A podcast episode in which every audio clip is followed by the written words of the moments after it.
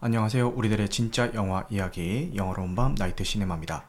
2024년 2월 23일 라이브 방송을 유튜브와 치지직에서 진행하고 있습니다. 캐스트로 들으시는 분들 중에서 바쁘신 분들은 1.2배속이나 1.25배속으로 청취하실 것을 권장드리고요. 유튜브로 시청하시는 분들은 백그라운드 재생으로 음성만 들으셔도 무방합니다.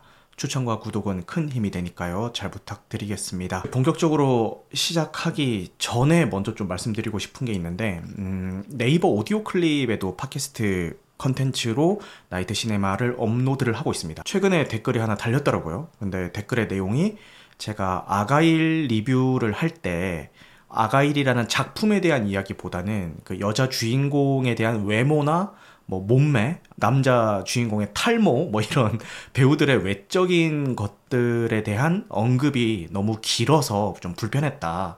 이런 댓글이 달렸더라고요. 그래서 그걸 들으면서 좀 반성을 했습니다. 사실 배우라는 직업이요. 보여지는 직업이기도 하고 그 작품에서 본인이 맡은 캐릭터와 얼마나 잘 어울리는 외모를 가꿨느냐도 중요하기 때문에 그 작품 속에서 나오는 배우의 외모에 대한 언급은 피해갈 수가 없습니다. 이거는 뭐 이거를 이야기했다라고 해서 뭐 잘못된 건 아니에요. 그 자체만으로는. 그런데 제가 그날 리뷰했던 그 제 내용을 들어보니까 이게 작품을 위한 평가라기보다는 너무 제 개인적인 감정에 좀 치우쳐져 있다라는 느낌이 들으면서 저도 좀 생각이 들더라고요. 그래서 어, 그 댓글로 인해서 조금 생각할 수 있는 계기가 되었던 것 같습니다. 어쨌든 댓글 남겨주신 분 감사하고, 그리고 그분이 되게 감사했던 게 뭐냐면은, 오늘 이 에피소드는 여기까지만 들을게요 라는 식으로 댓글을 남겨주셨단 말이에요. 그 얘기는, 어, 당신 감히 이런 소리를 해? 손절, 구독 취소 이게 아니라, 그냥 제가 느끼기에는, 당신 원래 안 이랬잖아. 근데 오늘은 왜 이래? 오늘 에피소드는 내 마음에 안 드니까 그냥 이쯤에서 그만 듣고 다음부터 잘해. 약간 요런 의미로 좀 느껴지더라고요. 그래서 어, 그런 댓글은 너무 감사했습니다. 제가 저희 청취자분한테도 그렇고, 제가 예전에는 방송에서도 여러 번 얘기했는데, 제 방송 컨텐츠 내용적으로 뭔가 좀 아쉽다거나 이런 이야기가 있으면은, 그렇게 가감없이 좀 부탁드리겠습니다. 그쵸. 레드카드보다는 옐로카드 느낌의 그런 어, 댓글이었죠. 제가 들어보고 수용할 수 있는 건 수용하고, 뭐, 오해였다면은 좀 오해를 풀고, 이렇게 리액션을 할 텐데, 그날 남겨져 있던 그 댓글은 어, 저도 좀 개선의 필요가 있겠다. 앞으로의 그 배우들을 대, 언급하는 데 있어서 어, 나도 좀 개선될 필요가 있겠다라는 거를 좀 느낄 수 있는 계기였어서 그 댓글 남겨주신 분이 아마도 지금 이 방송을 듣고 계신다면은 어, 감사하다는 말씀을 드리겠습니다. 지금 방송을 듣고 계신 분들이 어떤 플랫폼에서 듣고 계신지 모르겠지만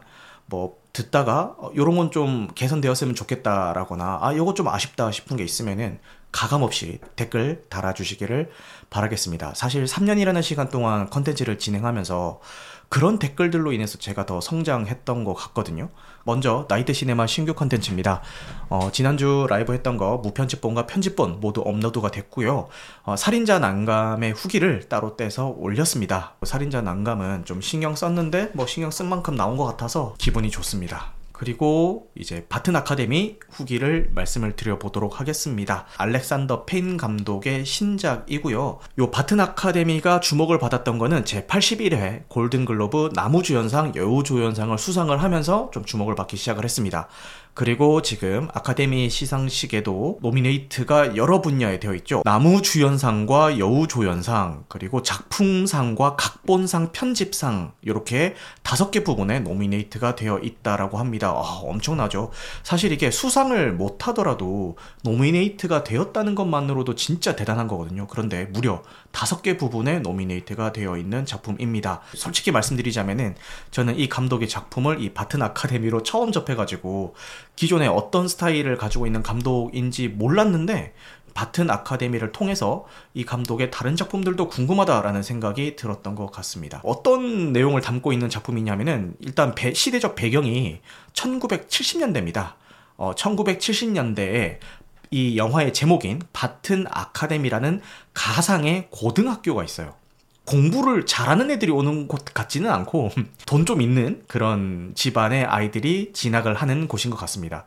근데 이 바튼 아카데미에 다닌다라고 해서 무조건 다 돈이 많은 부유한 집안의 아이들이라는 얘기는 아니고요. 학교에 임직원들의 아이들도 다닐 수 있는 그런 학교인 것 같아요. 기숙학교입니다. 근데 크리스마스가 다가와서 아이들이 다 집으로 돌아가는데 이, 이런저런 사정으로 집에서 돌보지 못하는 아이들은 다 이 기숙학교에 남아있게 됩니다. 그 남아있는 아이들과 그 아이들을 감독하게 된 선생님과 그리고 아이들한테 뭐 밥을 해줘야 될 거잖아요. 기숙학교니까. 그래서 남아있는 그 주방장의 이야기를 다루고 있습니다. 기본적으로 집에 좀 돈이 있는 아이들이기 때문에 되게 좀 거만해요. 선생님 말씀에 막 고분고분하게 따르고 이런 아이들은 아닌 것 같고 약간의 반항기도 있고 좀 철부지 느낌에 있는 아이들이에요. 크리스마스 방학 동안에 이 아이들을 관리 감독하게 된 그 선생님은 바튼 학교 역사 선생님인데 이 학교에서 굉장히 오랜 시간 동안 재직을 했던 선생님이고 타협하지 않습니다. 굉장히 꼬장꼬장합니다. 이제 속된 말로 꼰대라고 하죠. 어, 융통성 없고 되게 정석대로 해야 되고 학교에 기부금을 많이 낸 아이들의 편의를 좀 봐주고 그런 게 좀 있었는데 이 선생님은 얄짤없습니다. 무조건 그 아이의 인성과 성적 순으로 점수를 딱딱딱딱 이제 매기는 정말 대쪽 같은 그런 선생님입니다. 뭐 흑인 여성분이 이제 주방장인데 그 임직원이기 때문에 이분의 아이도 이 바튼 아카데미에 진행을 했었습니다. 그런데 어, 떤 아픔을 가지고 있는 사람이냐 하면은 1970년대라는 시대적 배경 때문에 많은 학생들이 많은 아이들이 이제 고등학교로 졸업을 하면은 어, 베트남전에 끌려가는 그런 일들이 있었습니다. 그런데 이 바튼 아카데미에 오는 대부분의 학생들은 굉장히 부유한 집안의 아이들이었기 때문에 아, 학교의 졸업과 동시에 베트남전에 가는 경우보다는 그 대학교에 진학을 하는 경우가 더 많은 곳이었어요. 그런데 이분의 아이는 이제 부유에서 들어온 게 아니라 단순 뭐 임직원 아이였기 때문에 이제 이 학교에 진학을 하게 된 거고 다른 부유한 아이들처럼 졸업과 동시에 대학교에 가지 못했습니다. 대신에 엄마 나 베트남전에 참전을 해서 어, 좀 어느 정도 돈을 좀 벌어가지고 나 대학 가고 싶어라고 하면서 이제 베트남전을 향한 거죠 전장에서 이제 전사를 하게 됩니다 아마도 그 전사한 지 시간이 그렇게 많이 지난 시점은 아닌 것 같아요 자신의 아들을 그 전쟁터에서 잃은 아픔을 가지고 있는 그런 주방장입니다. 그리고 이 선생님 역시도 아픔을 가지고 있습니다. 대학교에서 어떤 사건도 있었고, 그리고 여자를 만나는데 약간의 어려움을 겪고 있어요. 스스로 컴플렉스도 좀 가지고 있고 본인의 성격이 약간 이렇게 꼬장꼬장한 걸 알기 때문에 어 나는 연애와는 어울리지 않아 이런 식으로 스스로 생각을 하고 있는 그런 인물인 것 같습니다. 털리라는 이 학생은 어 엄마가 재혼을 했어요. 원래 자기를 낳아준 친부와 엄마가 이혼을 했다가 이제 엄마는 돈 많은 어떤 새아버지랑 이제 재혼을 했습니다. 아, 털리, 컬리가 아니고 털리입니다. 마켓 컬리가 아니라 털리 재혼을 했습니다. 그래서 이제 크리스마스 때 나는 이제 크리스마스 방학이니까 엄마가 있는 그 집으로 돌아가야지라고 생각을 하고 있었는데 엄마가 갑자기 연락이 와가지고 새아빠가 사업한다고 너무 바빠가지고 어, 신혼여행을 아직도 못 갔다. 그래서 이 크리스마스 휴일 기간 동안에 신혼여행을 가야 돼서 집에 아무도 없다. 오지 마라. 이렇게 갑자기 당일 통보를 받고 어, 이 학교에 남아 있게 된 아이입니다. 이혼 가정이라는 그 특수한 상황 때문에 좀 가족에 대한 결핍이 좀 남아있는 아이예요. 그래서 여기에 남아있게 되는 이 인물들이 각자 하나씩의 결핍과 아픔들을 다 가진 채로 한 공간에, 이 학교라는 한 공간에서 어, 고립된 상태로 크리스마스 방학을 보내게 된다라는 그런 시놉시스를 가지고 있습니다. 저는 이 작품을 너무 가슴 따뜻한 힐링 영화로 봤기 때문에 최대한 이 작품을 여러분들도 저와 같은 감상으로 보셨으면 하는 마음에서 뭐 중요한 것들에 대해서는 이야기를 좀 피해가도록 하겠습니다. 저마다의 고충과 아픔이 다 남아있는 그런 캐릭터들이죠. 이들이 이 방학 기간 동안 이 학교 안에서 어떻게 서로의 상처를 보듬어 주고 연대해 나가는지에 대한 이야기를 매우 따뜻한 시선으로 그리고 있는 작품입니다. 어, 요게 배경이 크리스마스기 때문에 실외를 어, 잡을 때는 대부분 눈이 소복하게 쌓인 그런 배경들을 다루고 있습니다.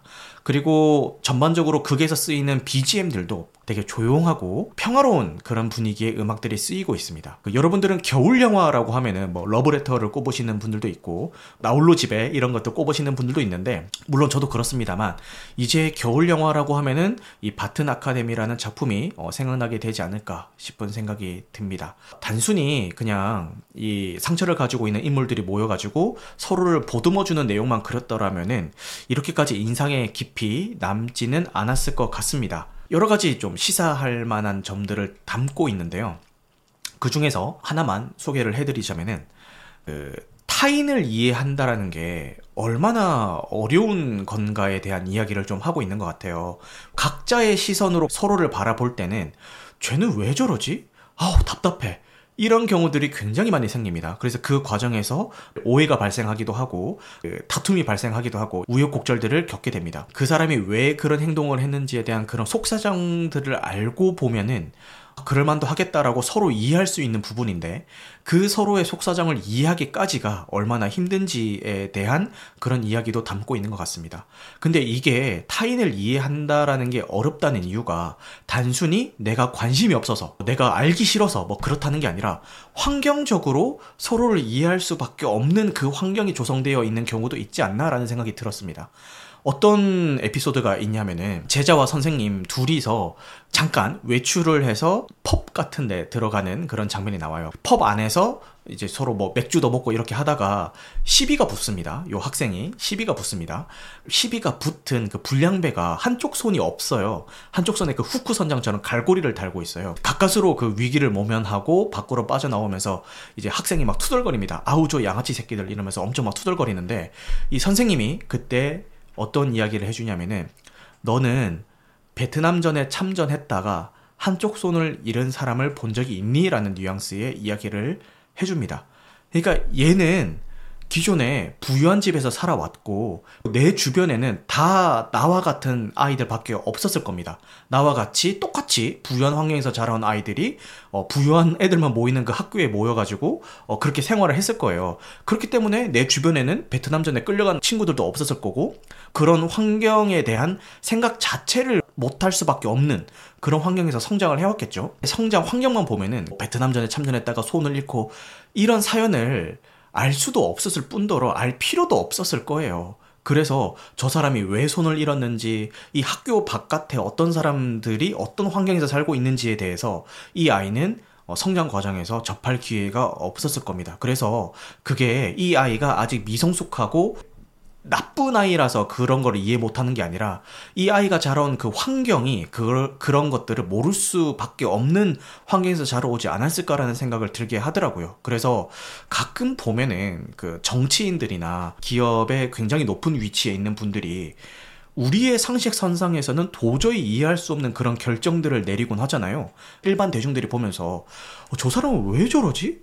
어, 도저히 이해할 수가 없다. 조금만 생각해도 말이 안 되는 건데 왜 저런 결정을 하고 저런 말을 할까라고 되게 이해를 할 수가 없잖아요. 그 사람들을 실드 치자는 건 아니지만 그렇게 많이 배우고 똑똑한 사람들이 이상한 결정을 하는 데는 그 사람 주변 환경이 그 그런 결정을 할 수밖에 없게 만들지 않나 어, 그런 생각도 좀 들었습니다. 아 물론 그게 옳다는 건 아닙니다. 옳다는 건 아니고 어 그렇기 때문에 일반 대중들의 입장에서는 이해할 수 없는 그런 어 행동들을 하지 않나 그런 생각이 어, 들었습니다. 그렇게 부유한 환경에서 잘 배우고 높이 올라간 그 사람들의 입장에서 일반 대중들이 하는 이야기를 들으면 똑같은 생각을 하겠죠.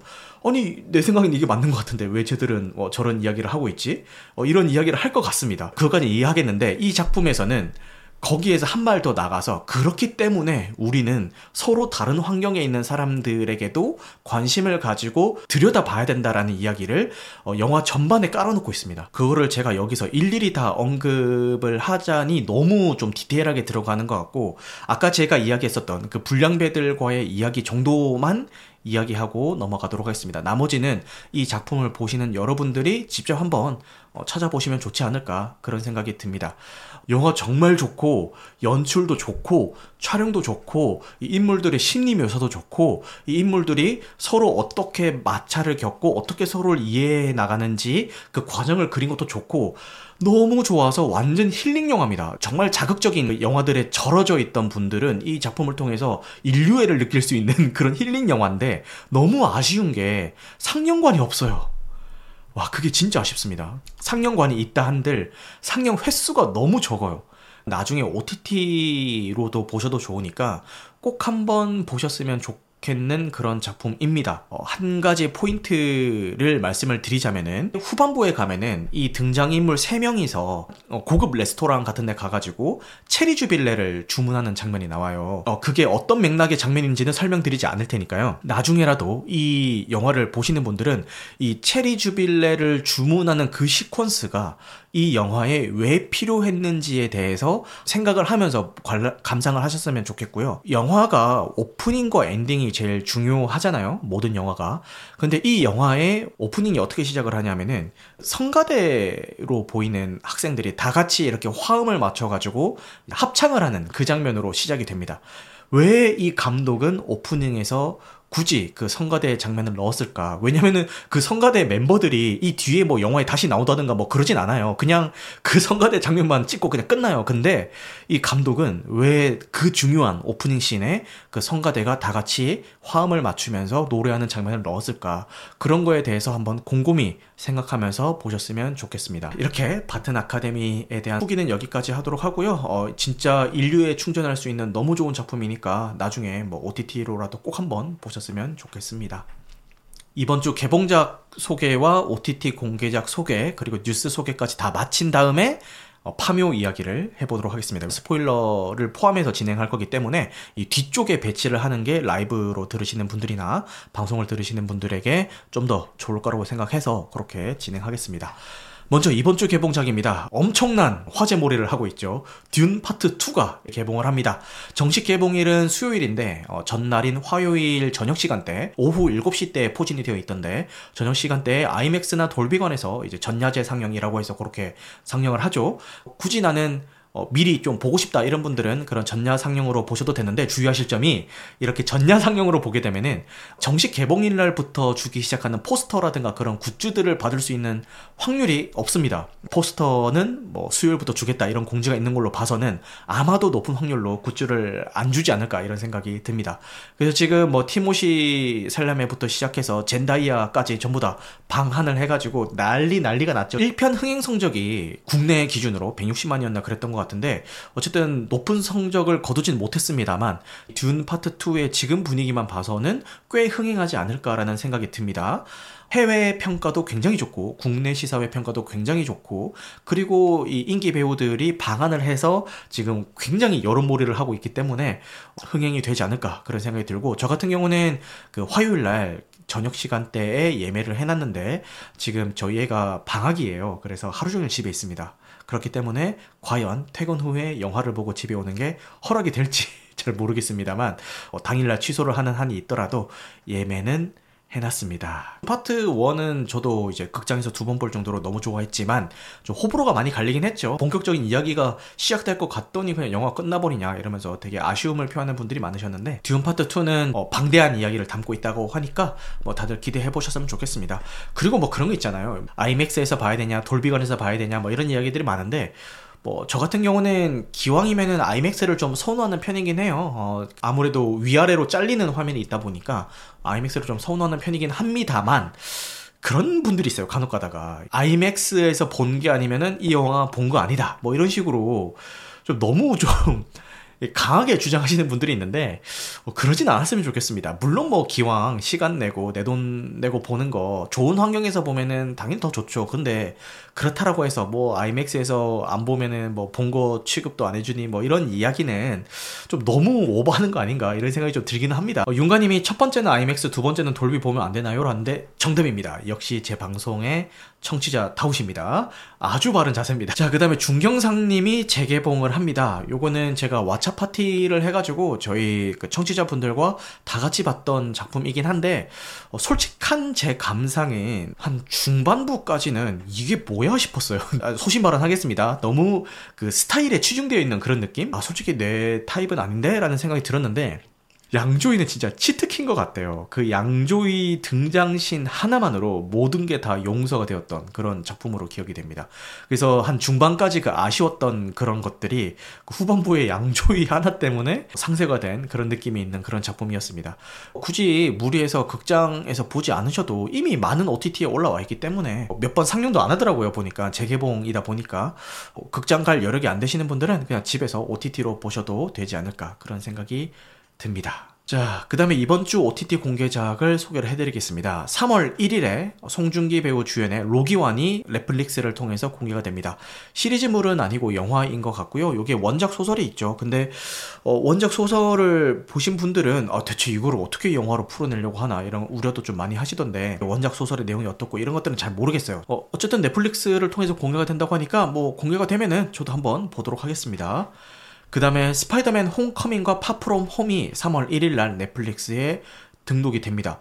이거 저도 되게 좋아하는 작품이에요. 어, 최근 들어서 제가 좀 궁금한 게 우리 애도 이제 좀 커서 영화 내용을 어느 정도 이해하면서 보는 나이가 됐단 말이죠. 우리 애랑 같이 과거에 내가 열광했었던 그 MCU 시리즈들을 다시 정주행한다면은 우리 애는 이 MCU를 어떻게 받아들일지가 너무 궁금한 거예요. 물론 관람 등급이 된다면은 어, 그렇게 한번 봐볼까 그런 생각은 있습니다. 그리고 베이비 드라이버가 또 3월 1일에 넷플릭스에 공개가 됩니다. 어, 제가 너무 좋아하는 작품입니다. 그 음악과 화면의 조화를 정말 절묘하게 해가지고 진짜 잘 만든 작품이고, 뭐 one take scene이라든지 이런 것들도 적절하게 활용을 했고, 뭐 액션이면 액션, 음악이면 음악, 뭐 연기면 연기, 뭐 하나 빠지지 않는, 진짜 이거 한 여러 번 봤던 것 같아요. 그리고 그 오프닝 시퀀스가 미쳤죠. 그 오프닝 시퀀스가 full로 아마 유튜브에 그냥 공개가 되어 있을 텐데, 그것만 뭐 몇 번을 돌려 돌려봤는지 모르겠습니다. 노래 나오면서 액션들이 진행이 되는데 끝내줍니다. OST만 따로 추출해가지고 한참 음원만 듣고 다니던 그런 때도 있었고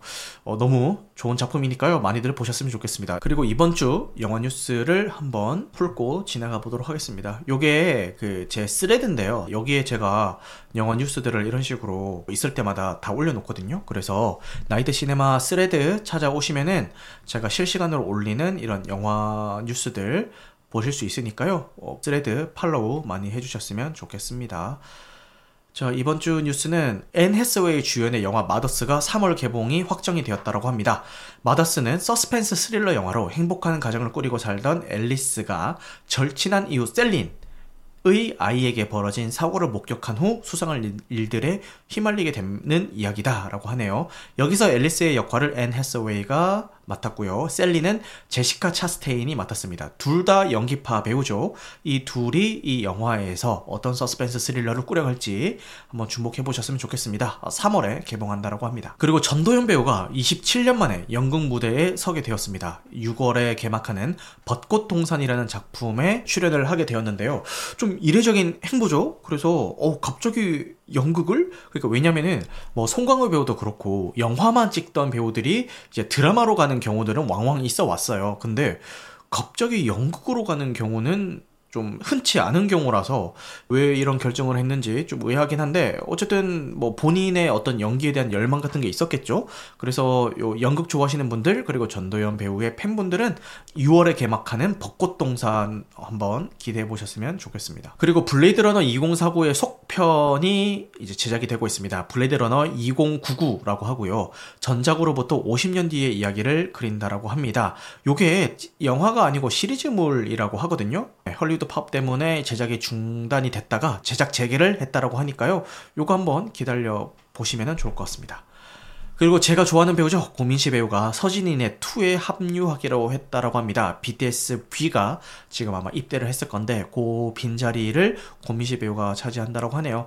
저는 고민시 배우가 나온다는 그 이유 하나만으로도 한번 주목해 보도록 하겠습니다. 그리고 게임 좋아하시는 분들은 많이 아시는 보더랜드 시리즈가 있죠. 콘솔 게임이나 뭐 이런 게임 좋아하시는 분들은 많이들 애정하시는 그런 게임 시리즈입니다.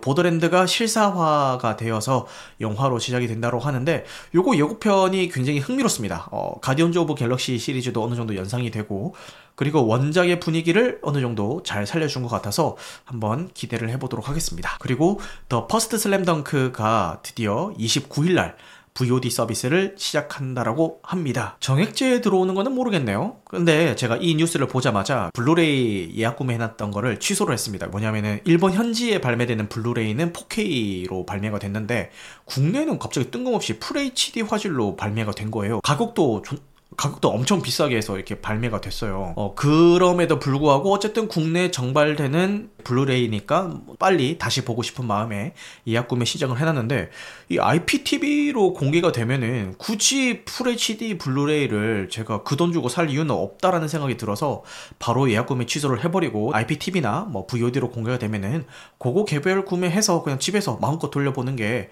낫지 않나. 그리고 4K 블루레이가 국내 정발될 때까지 좀 느긋하게 그거 보면서 기다리면 되지 않나 라는 생각이 들어서 예약 구매 그냥 취소를 해버렸습니다. 그리고 고질라 앤 콩의 신작이 북미 기준으로 3월 29일 날 극장 개봉을 하게 된다라고 합니다. 요게 진짜 거대 괴수들이 치고 박는 거를 극장 경험으로 볼 수 있는 시리즈가 잘 없죠. 어, 그 중에 하나가 요 고질라 앤 콩 요 시리즈인 것 같은데 국내도 아마 요 비슷한 시기에 개봉을 하게 될 것 같은데 이게 이런 게 바로 극장용 영화가 아니겠습니까? 그죠?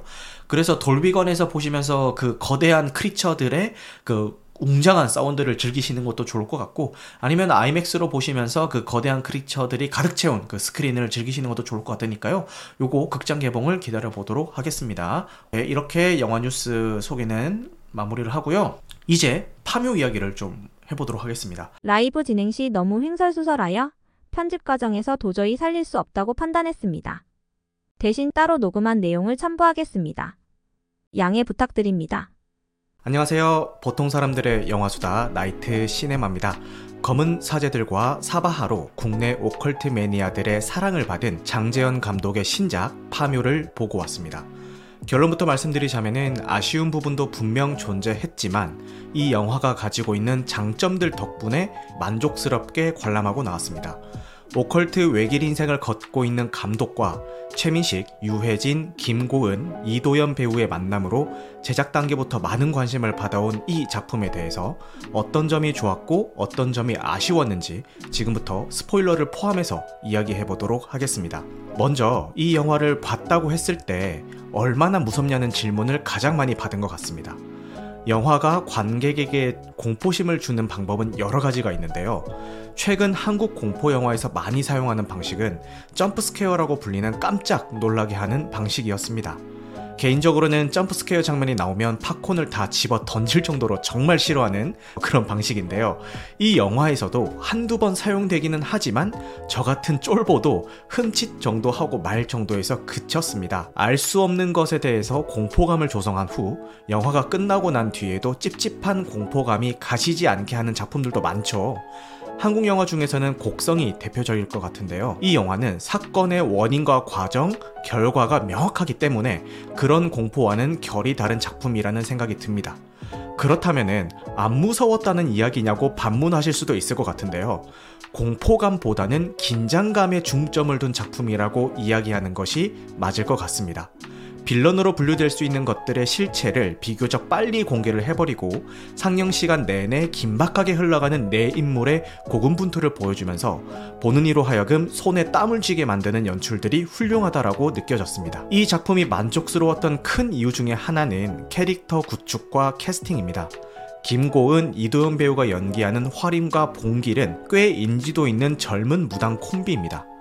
이 둘은 기존 한국 영화에서 다루는 무당의 이미지에서 탈피한 새로운 모습을 보여줍니다. 체력 관리를 위해서 힙한 헬스장에서 운동을 한다거나 고무신이 아닌 캔버스화를 신고 마샬 스피커를 사용하는 구판의 연출은 기성세대가 어색하게 끼워 맞춘 신세대 이미지라기보다는 진짜 요즘 세대 무당들은 저럴 것 같다라는 모습을 센스 있게 연출을 하였습니다. 최미식 배우가 연기하는 풍수사 상덕은 전체적인 극의 흐름을 이끌어가는 인물입니다.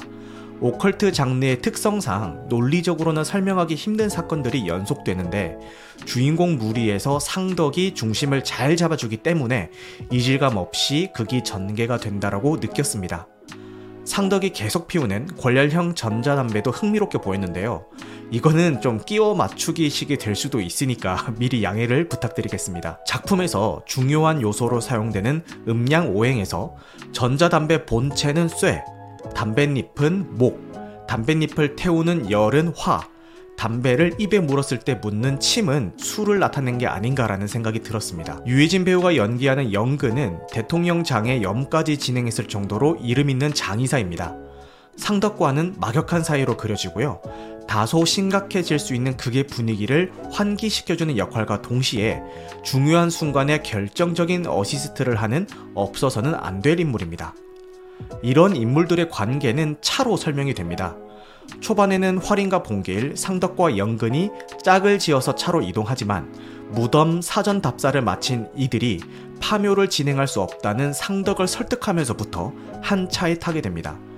이때 인물들이 차에 타는 위치가 흥미로운데요. 운전석에 탄 상덕은 앞으로 일어나는 사건들의 운전대를 잡은 인물이라는 것을 암시하고 조수석에 탄 영근은 상덕 옆에 바로 붙어서 도와주게 될 인물이라는 것을 암시합니다. 조수석 다음 상석인 조수석 뒷자리에는 살짝 떨어진 곳에서 활약하게 될 화림이 그 다음 상석인 운전석 뒷자리에는 아예 멀리 떨어진 곳에 있게 될 봉길이 타게 됩니다. 앞서 말씀드린 것처럼 이 영화는 사건의 원인과 과정, 결과가 명확한 작품입니다. 따라서 해석의 여지를 남겨두기보다는 감독이 하고 싶었던 이야기를 명확하게 전달하고 있는 느낌이 듭니다.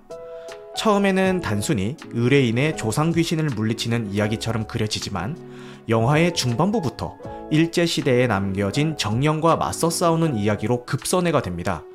이 부분에서 영화에 대한 평가가 갈리는 것 같습니다. 오컬트적인 분위기를 잘 빌드업 해나가다가 갑자기 크리처물로 장르가 바뀌어버려서 기대했던 바를 벗어났다고 생각하시는 분들이 불호의 이야기를 하시는 것 같은데요. 저 역시 갑자기 바뀌는 분위기에 당황하긴 했지만 그렇다라고 해서 영화 전체적인 평가가 깎일 정도로 아쉬운 건 아니었습니다. 결국 감독이 말하고 싶었던 것은 중반부부터 벌어지는 이야기일 텐데요. 정령과 화림이 대치하였을 때 왜 총포 소리가 들리지 않는가라는 정령의 질문에 전쟁은 끝났다라고 화림이 대답을 합니다. 이에 정령은 나의 전쟁은 끝나지 않았다라고 대답을 함으로써 총포 소리가 들리는 전쟁은 끝이 났지만 아직도 이 땅에 남아있는 일제의 잔재들이 남아있다라는 감독의 메시지를 담은 대화였던 것 같습니다. 이 영화의 제목인 파묘 역시 중의적인 표현으로 읽힐 수가 있는데요. 뜻 그대로 무덤을 없앤다라는 의미로 읽힐 수도 있겠지만 과거에 잘못된 것을 바로잡는 행위라고 생각한다는 감독의 인터뷰가 있었습니다. 여우가 범의 허리를 끊었다라는 영화 속 대사처럼 기순애가 한반도의 허리에 박아놓은 잘못된 것, 즉 일제의 잔재를 바로잡고 싶다라는 이야기를 하고 싶었던 게 아닐까요? 사실은 일제의 잔재에 대한 이야기였다라는 것을 알고 나면은 영화에서 다시 보이는 디테일들이 있습니다. 먼저 오프닝부터 말씀을 드리자면은 LA로 향하는 비행기에 타고 있는 화림에게 승무원이 일본어로 말을 걸자 화림이 한국인이라고 이야기했음에도 승무원이 계속 일본어로 응대하는 장면이 나옵니다. 처음에는 국적 상관없이 그냥 일본어 잘 하니까 계속 일본어로 응대한 거겠거니 생각을 했는데 파묘를 다시 보니까 그 장면에서 화림이 굉장히 불쾌한 표정을 짓습니다. 앞으로 일어날 이야기가 사실은 한국과 일본에 관련된 이야기라는 것을 짧은 순간에 설명해주는 오프닝이었던 것 같습니다. 상덕의 딸의 결혼식 사진 촬영 장면으로 끝이 나는 엔딩도 다시 보였는데요. 처음에는 그냥 그런 해피엔딩으로 그려놓은 것 같아서 실망스러웠습니다. 그런데 과거 독립운동가들이 거사를 치르기 전이나 후에 말끔하게 차려입고 단체 사진을 남겼듯이 일상생활에서 가장 말끔하게 차려입는 결혼식장에서 주인공 일행도 함께 단체 사진을 남겼다는 걸 보여주며 영화의 끝을 맺은 게 아닌가라는 생각이 들더라고요. 상덕이 파묘한 자리에 100원짜리 동전을 던지는 장면도 다시 보입니다. 100원에 새겨진 인물은 이순신 장군이고 상덕을 연기한 최민식 배우 역시 영화 명량에서 이순신 장군을 연기한 적이 있습니다. 배우의 필모그래피를 활용한 의도치 않은 재밌는 설정으로 보여지네요. 실제 독립운동가들의 이름을 따서 캐릭터들의 이름을 지은 것은 이미 유명한 사실입니다. 김상덕, 고영근, 이화림, 윤봉길 모두 일제에 맞서 싸운 실제 독립운동가 분들이십니다.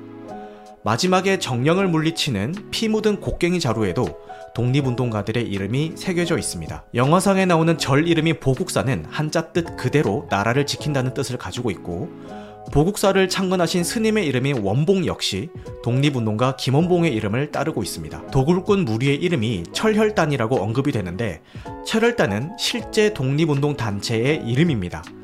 이들은 대부분 체포되거나 북으로 갔다라고 스님이 언급을 하는데 북으로 갔다라는 것은 간도 독립운동을 뜻하는 것입니다. 극중에 등장하는 운구차의 차 번호는 1945이고요. 광복 연도를 나타내는 거겠죠.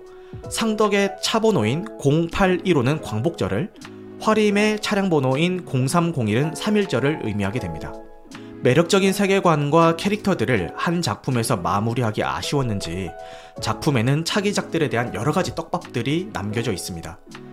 화림이 과거에 일본에서 겪었던 일, 3년 전에 이 4인방이 뭉쳤던 사건, 봉길이 신병을 얻어서 야구를 그만두게 된 사연, 김선영 배우가 연기한 광심이 임신한 아이의 이야기, 광심과 함께 화림을 도우러 온 학생 무당 자해의 이야기. 물론 이런 설정들이 추후에 모두 활용될지는 알 수 없습니다만, 저 역시 이 설정과 캐릭터들을 한 작품에서만 보기는 아쉽다라는 기분이 듭니다. 파묘의 흥행 추세가 긍정적이니 추후에 반가운 소식을 기다려 보도록 하겠습니다. 이상 파묘에 대한 이야기를 마치도록 하겠습니다. 영화 같은 밤 되시길 바라겠습니다. 감사합니다. 늦은 시간까지 함께 해주셔서 너무너무 감사합니다. 오늘 방송된 내용은 편집 과정을 거쳐서 유튜브와 각종 팟캐스트 플랫폼에 업로드될 예정입니다. 무편집본은 유튜브 멤버십 월 1990원 혹은 팟빵에서 건당 300원에 청취가 가능하십니다. 여러분들 영화 밤 되시길 바라겠습니다. 감사합니다.